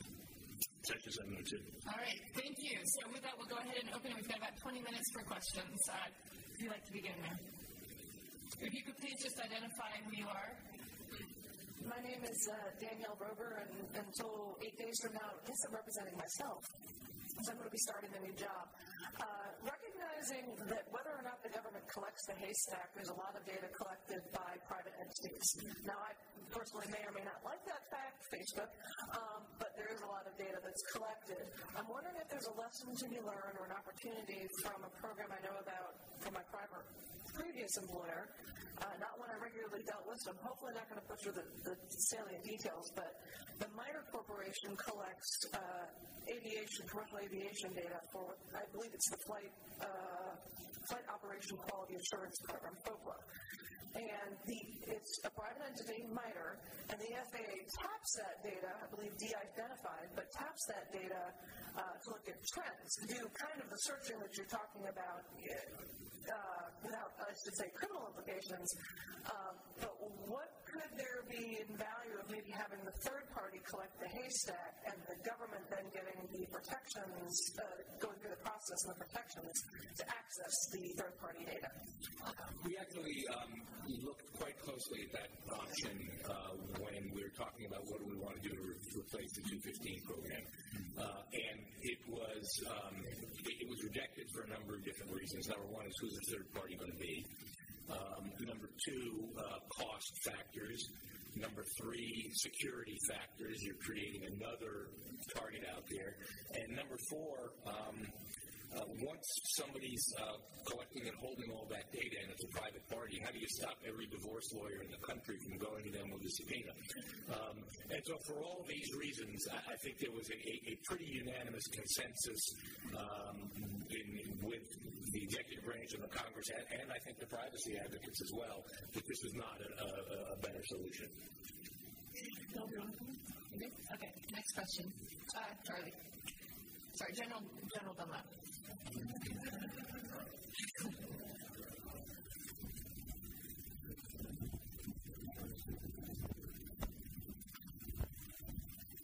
We, we've been talking a lot about privacy concerns. How much do we think the American people really care about privacy? And the reason I raise the question is that there was a Pew Research poll that came out in September that said uh, only 35% of the people thought that the government was going too far in restricting civil liberties in addressing terrorism. And in fact, 50% said the government wasn't going far enough. So I'm wondering if, uh, if does that matter, and what's the reaction of your uh, panel? Thank you. I mean, I, have seen wildly different polls on, uh, on, you know, on that set of questions, and obviously with all these polls, everything turns on how the question is asked. Um, you, you, know, I think that we see people care uh, sort of every day about privacy, even with respect to, to, to private companies, right? You see people uh, now uh, being much more willing to exercise their privacy rights with respect to Facebook, to use the privacy controls on Facebook. You see the companies like Google and Twitter and Apple uh, doing things like filing motions in the FISA court, which are in part intended to convey to their subscribers that they are protecting their privacy. So I think that there, you know, I think that people care about privacy. I think what they maybe care most about um, is control over their information. So, uh, you know, obviously people make a lot of information public or entrusted to third parties knowingly and willingly. Uh, but I, I don't think it's fair to say that um, the fact that sometimes people entrust information to third parties or make it public means that they're comfortable making all of their information public or available to the government. So I think I have exactly the same authority to talk about the, the attitude of the American population to privacy as, as Jameel does. Um, I, I, agree with a lot of what he says. I don't think we can draw the conclusion that people don't care about privacy. I think they, they, they can do care about privacy. But I think some of the polls that you're talking about reflect that people understand that there can be restrictions that are imposed on it, uh, on privacy, if they're appropriate and reasonable. Um, and I, I, think that the, the discussion really is I don't think anybody suggests that we don't take privacy into, account. I don't think anybody suggests we don't take security into account. I think what, where the discussion is, is how far can you go to accomplish both of them and what are the appropriate means of doing that? And I think that that's probably where the American people are. One other uh, way to respond to that might be, you know, the Bill of Rights is not subject to a majoritarian decision, right? The whole point was to protect minority rights in the face of the majority, going back to the anti-federalist versus federalist debate. So, so to look to a Pew poll as a way to gauge what rights the minority should should be forced to give up, I think is really the wrong way around, at least as a constitutional matter. Yeah, I, and I totally agree with that. If, if I could just re-attack on one point, why is it that the public perceives that the government isn't going far enough, especially with all the disclosures and so forth that, that we have. I mean, I completely agree with you, Laura. There's lots, and, and Jameel, in fact, the whole the whole panel. There's lots of things about privacy that, that we want to have. I do think there's a distinction between what the public thinks about private companies and so forth having uh, privacy, but in relation to doing something about terrorism, why is it with all these disclosures that 50% of the public, and Pew Research is not, you know, a crazy data collection entity, I, I would not suggest. Why is it that, that people think that the government isn't going far enough? That's what puzzles me, frankly. You've seen it in this setting to look across the water to see what's happening in this same area in the uh, European continent, and in particular their reactions to the, the Snowden revelations and to their own nation's uh, involvement in some of these same activities countries as, uh, as different legally as the UK with an unwritten constitution and some of the others in Western Europe who have far different legal traditions than our own. Uh, privacy is valued differently, it would seem there, but there's a, been a great outcry, not only at what was revealed about NSA involvement there, but about some of their own domestic activities. You may have seen in the last couple of weeks a report by the Special Rapporteur of the UN for Human Rights, Ben Emmerson, who who opined that under the ICCPR, the covenant of which the United, the treaty of which the United States is, a, is party, uh, there is a respect, uh, a respect for privacy in Article 17. It just it's not well defined. It talks about the right of privacy without further elaboration. Uh, he, he maintained after study uh, that the uh, activities of uh, widespread bulk collection and widespread content collection violate Article 17. There's litigation going on in domestic courts now in four or five European countries and in the European Court of Human Rights, alleging complicity between government A and the United States or simple violations by the domestic government of that provision of the covenant. Other questions? Uh, Chris, Christopher. This question comes to me. Hi, my name is Christopher Soghoian. I'm the principal technologist for the ACLU. Uh, Jameel didn't see this question. Um, so last week, uh, about a week and a half ago, I was re- researching some stuff and I came across an old document in a FOIA uh, document set revealing that the FBI, uh, in its efforts to deliver malware to a 17 year old teenager in Seattle, had impersonated the Associated Press. This led to uh, stories around the country. It led to Senator Leahy sending a letter to the Attorney General on Friday. It led to a very, very angry letter from the General Counsel of the Associated Press. Now, the FBI isn't the only U.S. law enforcement or intelligence agency in the business of delivering malware. The NSA has its own tailored access operations unit. The CIA and JSOC also have their own uh, units that deliver malware to targets. And so, so Bob, my question is, what rules, internal uh, or otherwise, limit the uh, limit the act of impersonating the, the news media uh, in the effort or in, in, aid of delivering malware to targets? And do the rules uh, do the rules differ between impersonating U.S. news media organizations or foreign news media organizations? Thank you. So, great um, question, Chris. a grouper. um, the uh, I guess I'm not.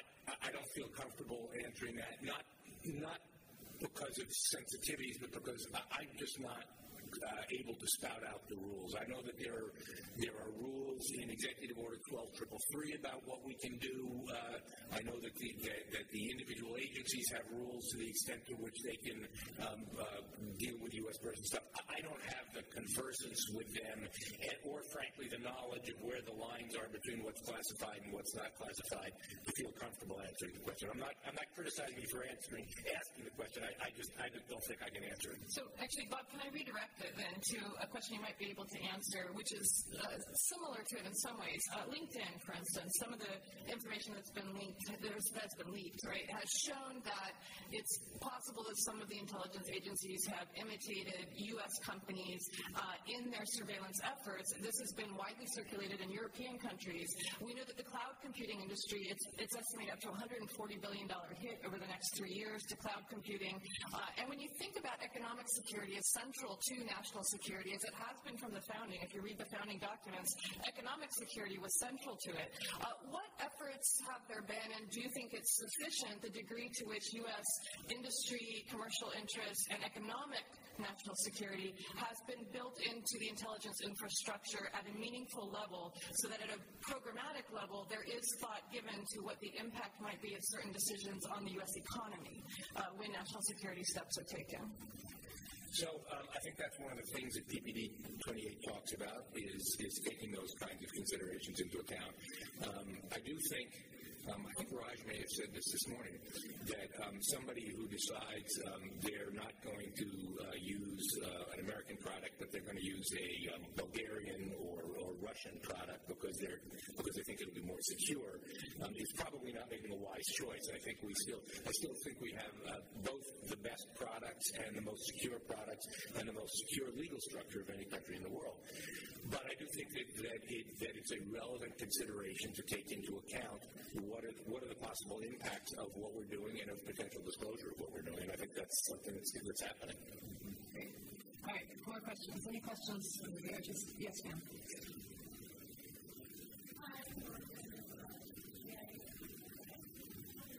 Sorry, could you wait for the microphone just so we could hear you? Thank you.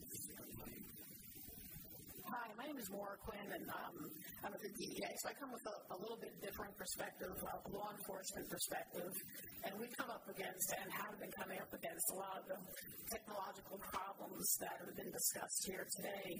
And uh, Director Comey recently came out and talked about Apple and Google's decision in the, ne- the next iteration of their operating systems to make sure that their cell phones or smartphones are locked down, and even with a, a court order, we can't, as law enforcement, get access to evidence of crimes. And we're having the same problem on electronic surveillance. I hear ACLU over here saying, hey, it'd be great if um, we could be transparent. And I hear ACLU, ACLU up here on the, the, the stage saying, yes, we think we would support a targeted solution. So my question is, do you think that there could be consensus to make sure that law enforcement and intelligence community, pursuant to valid orders, are able to get access uh, to evidence of crimes and to threats uh, to our national security? Well, yes, there's certainly consensus that um, you, know, you already have the ability to go to a court and get a probable cause order, uh, and sometimes with those probable cause orders, you break into facilities that people are trying to protect against you. I mean, that was the, true in the you know pre-digital world where you got probable cause orders justified breaking down somebody's door. Now that said, I don't believe that um, uh, the government uh, necessarily should have access to everything, and I think that the government's uh, that, that Director Comey's um, um, speeches over the last couple of weeks have been have been misguided. You know, it's never been the case that the government that the fact that the government might need something uh, has been a justification for rendering the communication or rendering uh, that particular thing insecure. You know, we, we delete emails all the time, right? And nobody has ever proposed that we shouldn't be allowed to delete emails because one day the government might need those emails and might be able to prove to a court that it needs those emails. There are limits to what the government is going to have access to, and that's not a bad thing. That's what it means to live under a limited government. It means that in some circumstances, the government is going to justifiably want information that it can't get. But that is just a, that's just a function of living in uh, a society in which the government has less than total control. Okay. Uh, question back.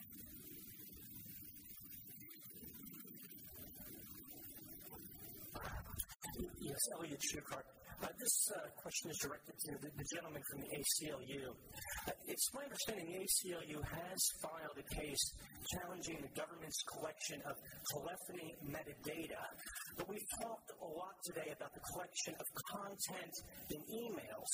Why is it the ACLU has not filed a case challenging or seeking an injunction against the government's collection of email content?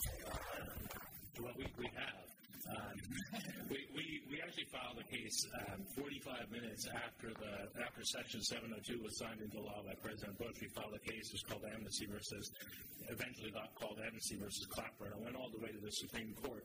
But it was it, it was thrown out by the Supreme Court five to four, just a few months before the Snowden revelations began, and it was thrown out not on the merits but on uh, on standing. The court's theory, or the theory of five justices of the Supreme Court, was that uh, our plaintiffs, who are human rights organizations and media, media organizations, uh, couldn't show that they had a right to be in court because they couldn't prove that their own communications had been monitored.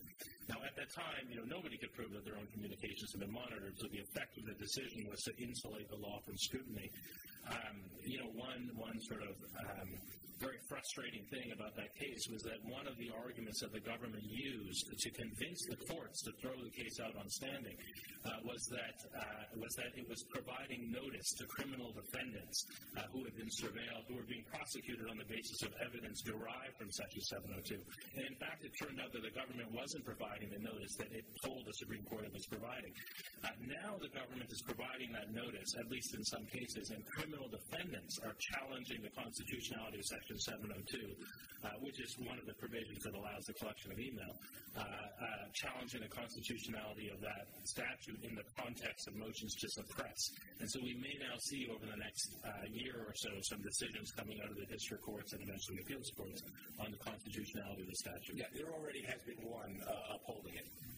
Yes, there are only three, though, that the 702 evidence has been claimed. That's right. Yeah. All right. Um, right here, and then Peter. I think we only have time for a couple more questions, so I'm going to take these in a group and then give everybody an opportunity to either answer or give a final statement. So we'll do it that way. I'm David Charney. I'm a psychiatrist, and my specialization is the psychology of the insider spy. But in my regular work, I do my regular practice. One of my things that I treat is panic disorder.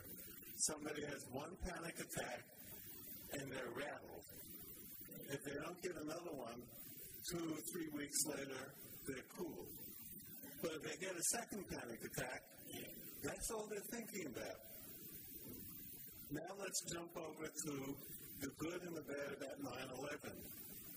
The bad is that 9 11 happened. The good is that it only happened once. One of the terms that was applied to this group is adaptation. I think that's relevant here because we're living in a context where the scale of this assault on us occurred a decade ago. And that sets the, the, the culture, the feeling. How would you feel if we had a second or a third 9 11?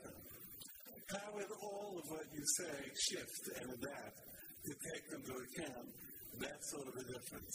Thank you. All right, Peter. 30 seconds. This is more of a technical question after the think question we just got, and this is a question mainly to Bob. Uh, we know through the 702 program, occasionally because of the way the internet works, we can get communications between two U.S. persons. So can you tell us what you do to make sure that the contents of those communications are safeguarded? Okay, great. So on the table we have a second attack and uh, domestic uh, communications, potentially or USP to USP. Final remarks. Uh, why don't we start with you, Bob? So, uh, first to deal with uh, Peter's question and then to make a final remark. Um, the minimization procedure, first of all, there are a lot of technical filters to try to prevent that from happening. Um, I think Judge Bates' opinion recognizes that it does happen on occasion, and the minimization procedures provide essentially that on recognition they have to be destroyed. Um, so um, I, think that's, that's something that's been accounted for. Um, I guess in terms of a final statement, I, I, I just note that the Section 215 relates to the collection of tangible things. The uh, intelligence community is watching the Supreme Court case that uh, Rich Gross talked about with great interest because uh, if, if they've determined that, in fact, groupers are not a tangible thing, it will really decimate the FBI's grouper collection program. All right, Jameel. Um, you know, I guess I'll just say the, the obvious about the think question, which is that you know everybody takes the threat seriously. Um, it's uh, it's a, it's a real threat. It's not the only threat, and we have to respond in a way that's proportionate to the threat and that actually addresses the threat. And I think a lot of the conversation now is about whether these programs really are tailored to the threat in that way.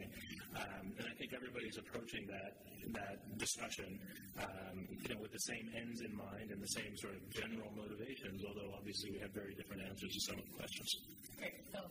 I agree with what Jameel said. I, I think one of the lessons of this uh, subject area, of course, is its complexity. And I think uh, I've been trying to understand FISA for 25 years, and I don't get it yet. And I work at it very hard. I think all of you have the same responsibility as we do to educate the public about this area of our society, what the rules are and why they're in place, uh, making them understandable. It's not an easy thing to do, but you can do it. Uh, and if, if, you try to explain this to your uh, to your mother or your daughter or your sister-in-law, um, practice for a while, and, and, maybe you'll catch on. As I noted at the beginning, I could think of no better panel to put together to discuss the Foreign Intelligence Surveillance Act uh, than this panel, and I hope you will join me in thanking them for their thoughts. The Lawfare podcast is produced in cooperation with the Brookings Institution. Help, help, help spread the word about the podcast. Leave reviews on iTunes. Tweet the Lawfare podcast. Facebook share it. Take a selfie of yourself on Instagram listening to it. Our music, as always, is performed by Sophia Yan, who impatiently says of people who think the PRISM program is illegal.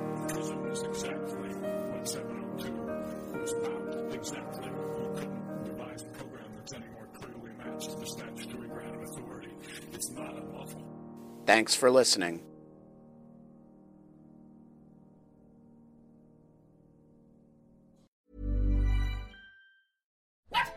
Got a new puppy or want to spoil the ones you already love?